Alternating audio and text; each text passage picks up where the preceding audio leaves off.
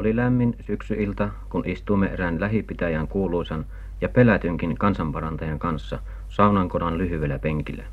Tupakoimme ja puhelimme säästä, kesän kuivuudesta ja helteistä. Hänellä olivat rohtimiset riihivaatteet yllään, paita ja housut. Olihan puinin aikaa. Olin tavoittanut hänet riihen lämmityksestä. Täällä saunakodan penkillä ei kuitenkaan savu meitä häirinnyt, niin kuin riihen kynnyksellä. Ihmeellisen läpitunkeva oli hänen katseensa. Pienet, kiiluvat silmät ryppyissä kasvoissa toivat mieleen Lapin tietäjän. Salaperäisyys ja viisaus uhosi hänestä. Hän on niitä harvoja elossa olevia tietäjiä ja parantajia, joilla on perittyä arvokasta kansantietoutta. Istuimme ja tupakoimme. Ilta alkoi hämärtyä. Tämä mies oli sitä lajia, jotka eivät ylpeile ja puhuva lekettele tietojaan. Siksi hellävaroen johdattelin puheen niihin vanhan ajan taikakonsteihin. Hän tuijotteli eteensä ja välin kyselijään, kuin tunnustellen, missä mielessä vieras utsii syntyjä syviä. Lyhyesti hän vastaili ja vältteli asian ydintä. Mutta vähitellen hän kuin vapautui ja alkoi kertoilla. Isältään hän oli kaiken taidon ja tiedon oppinut, joka oli eläessään kuuluisa parantaja ja tietäjä. Kaukaakin käytiin hänen luonnaan apua tai tietoa hakemassa. Isä taas oli saanut oppinsa kuuluiselta tieteeltä, jota voimme tässä nimittää vaikka Pärttyliksi. Ainutlaatuinen oli kertojan isän ja Pärttylin välinen loppuselvitys, huvittava, mutta julma. Tulkoon se tässä lyhyesti kerrottua. Näillä tieteillä oli siis vaino ja viha välillään, jostain aivan mitättömästä seikasta. Mutta kun molemmat olivat äksyjä ja itsepäisiä, niin sovintoa ei syntynyt. Tavatessaan uhkailivat toisiaan hirvittävillä taijoilla. Kertojan isä lopuksi kuitenkin peri voiton. Hän seuraali kerran Pärttylin askeleita pitkät ajat ja kerran piilossa ollen näki, miten Pärttyli kyykistyi metsän rintaan ja lastun löydettyvään jatkoi matkaansa. Kun Pärttyli oli turvallisen matkan päässä, meni kertojan isä paikalle ja siirsi, mitä Pärttyli oli jälkensä jättänyt, tämän veneen perätuhnolle. Huomasipa Pärttyli ilkiteon kalan lähtiessään ja luuli omaa läjänsä tietenkin kertojan isän tekemäksi. Siitä Pärttyli suuttui silmittömästi ja luki mahtavimmat ja pitävimmät loitsunsa veneen perässä. Mutta eipä hän tiennyt, että kuoniloitsut kohdistuvat hänen itseensä. Ja niin tehokkaat olivat taijat, ettei mikään voinut Pärttyliä pelastaa. Kun sitten kummittelevat Pärttylin noitakomppeet vietiin järveen hukutettavaksi, niin kuulma kolme kertaa ne hyppäsivät korkealle vedestä, vaikka ne olivat raskaalla painolla sidottu nahkaveskaan. Mutta jatkakaamme juttua sieltä saunakodan penkiltä. Tämä vieressäni istuva mies osaa lähettää käärmeen tekemään pahojaan, jos on aihetta. Mutta kuinka arkailen ja peitellysti hän siitä puhuikaan. Eikä hän parastaan varmaankaan antanut tässä ja muissakaan asioissa. Uskallanko sanoa tällä kertaa? Hän kertoi, että kun on syytä lähettää käärme jonkin pihaan, niin ensin pitää saada elävä käärme kiinni. Käärmeen suuhun hipaistaan voidetta ja sanotaan, mäppäs poikani sinne, siellä on asioa. Voiten hän sanoi olevan karhun kuuta, eli metsäsian rasvaa, jota pitää ensin säilyttää jonkun aikaa siellä pihassa, jonne käärme lähetetään. Kun tiedustelin, miten käärme saataisiin kiinni, vastasi hän, että viheltämällähän se tulee. Niin, eipä hän tainnut kaikkea laverella. Kuulijalle voin kuitenkin mainita, että ei käärme tavallisella vihelyksellä tule. Vihelys pitää toimittaa haudasta kaivetulla kirstun avaimella tai muulla sen tapaisella pikkuesineellä. Maahiaisista meillä oli pitkät puheet. Hän oli perillä vesi- ja tulimaahiaisten aiheuttaman ihottuman parantamisesta. Antoipa hän molemmista loitsunkin talteen. Mutta maahiaisten olemuksesta hän ei kertonut. Kuitenkin on ollut toisia suulaampia kertojia, joten voimme saada niistä seuraavan kuvan.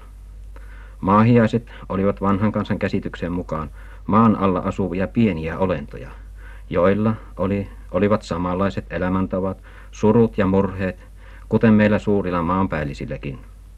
Kooltaani kuviteltiin noin peukalon mittaisiksi ja pitkänenäisiksi.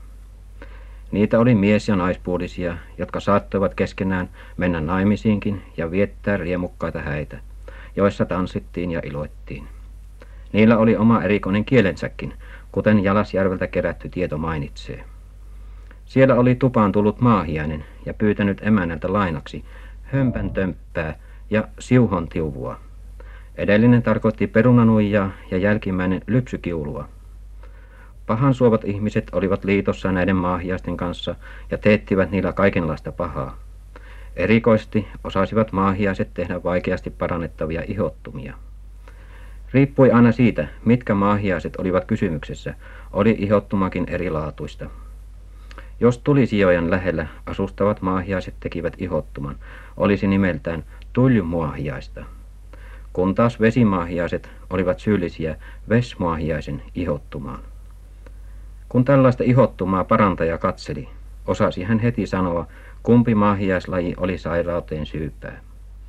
Vesimaahiainen aiheutti vetisen ja visvaisen ihottuman, kun taas tulimaahiainen piti kuivaa ihottumaa. Näin parantaa vesimaahiaisen sairautta siellä saunakonan, saunakonan penkillä istuja. Mennään rannalle, missä pidetään liinoja liossa.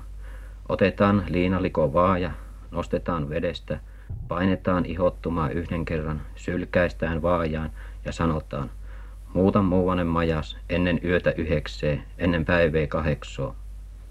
Vaaja painetaan takaisin paikalleen, järven pohjaan. Otetaan toinen vaaja, painetaan, sylkäistään ja luetaan loitsu kaksi kertaa. Samalla tavalla tehdään kolmannellakin vaajalla. Tulimaahiaisen parantamiseen on pitempi loitsu ja parannus suoritetaan saunassa.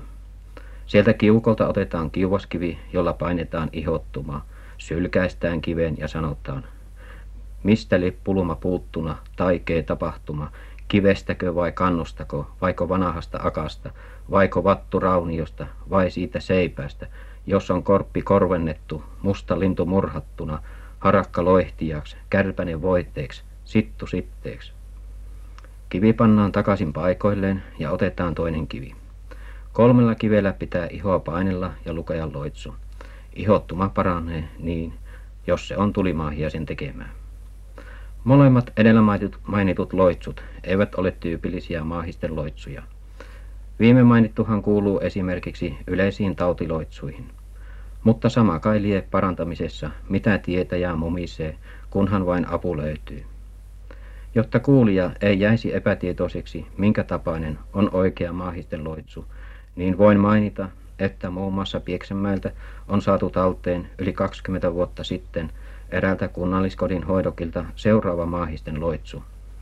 Jos ot tulesta, niin mä tullee, jos ot muasta, niin mä muaha, jos ot veistä, niin mä vettee. Eräs Leppävirran nähdänmaasta tapaamani emäntä kertoi, että vesimaahiaisen sen ihottumaan kerättiin rannalta kaikenlaista roinaa pataan, johon vuoltiin uhriksi siro, siruja hopearahasta. Vesi keitettiin ja sairas pestiin sillä vedellä. Vesi vietiin rantaan samaan paikkaan ja parannettu sai lähteä kotinsa, mutta ei saanut katsoa kotimatkalla taakseen. Jos katsoi, piti seremonia aloittaa alusta. Monista parantamisista ja taikavesien kaatamisista tulikin emännän kotirannan vesi niin noituudella saastutetuksi, ettei rannalla voinut uida ja kalamiehetkin karttoivat sitä. Säikähtäminen, kaatuminen tai jopa korren tai kalan hipaisu paljaaseen ihoon aiheutti ihottuman. Hopearahan uhraamisesta mainitsi myös eräs Leppävirran Haapamäessä tapaamani isäntä, kun maahiasen ihottumaa parannettiin. Vesi vain piti hänen mukansa keittää vaskikattilassa, johon kerättiin limaisia rantahakoja, simpukoita ja ruohonjuuria. Loitsuakin isäntä muisti.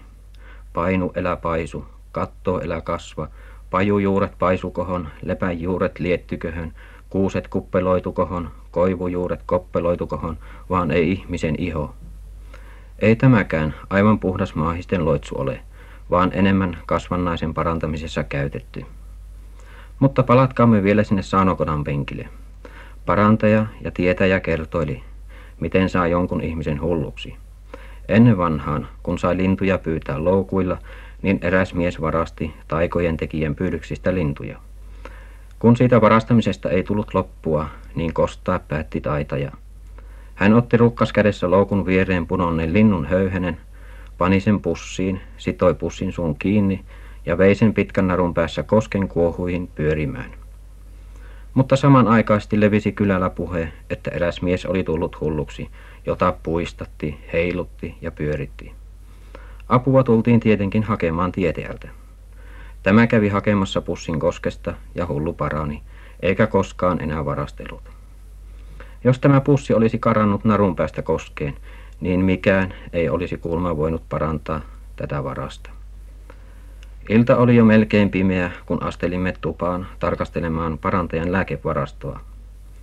Monenlaista pulloa ja purkkiahan sieltä nurkasta löytyi.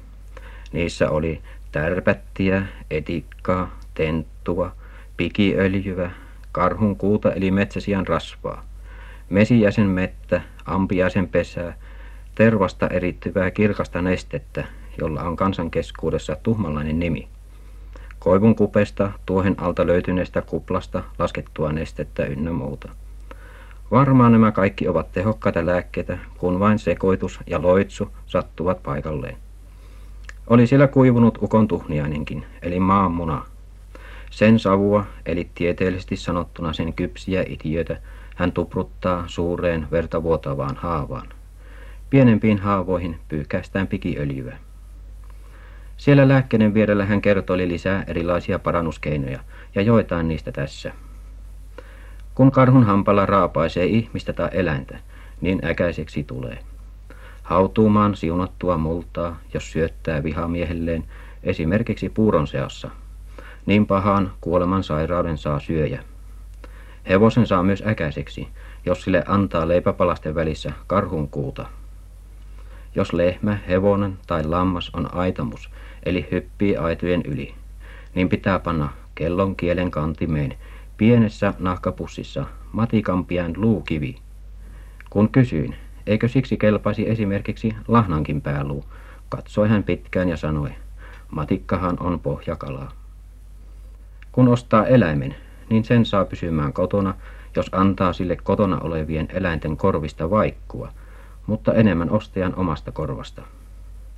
Tästä vaikusta hän kertoi, että kyllä nainenkin kesyytyy, jos antaa mies oman korvansa vaikkua kahvin seassa. Jäähtymään taas saa naisen, jos sille antaa kamman, johon on pyyhkäisty kuolleen saippua.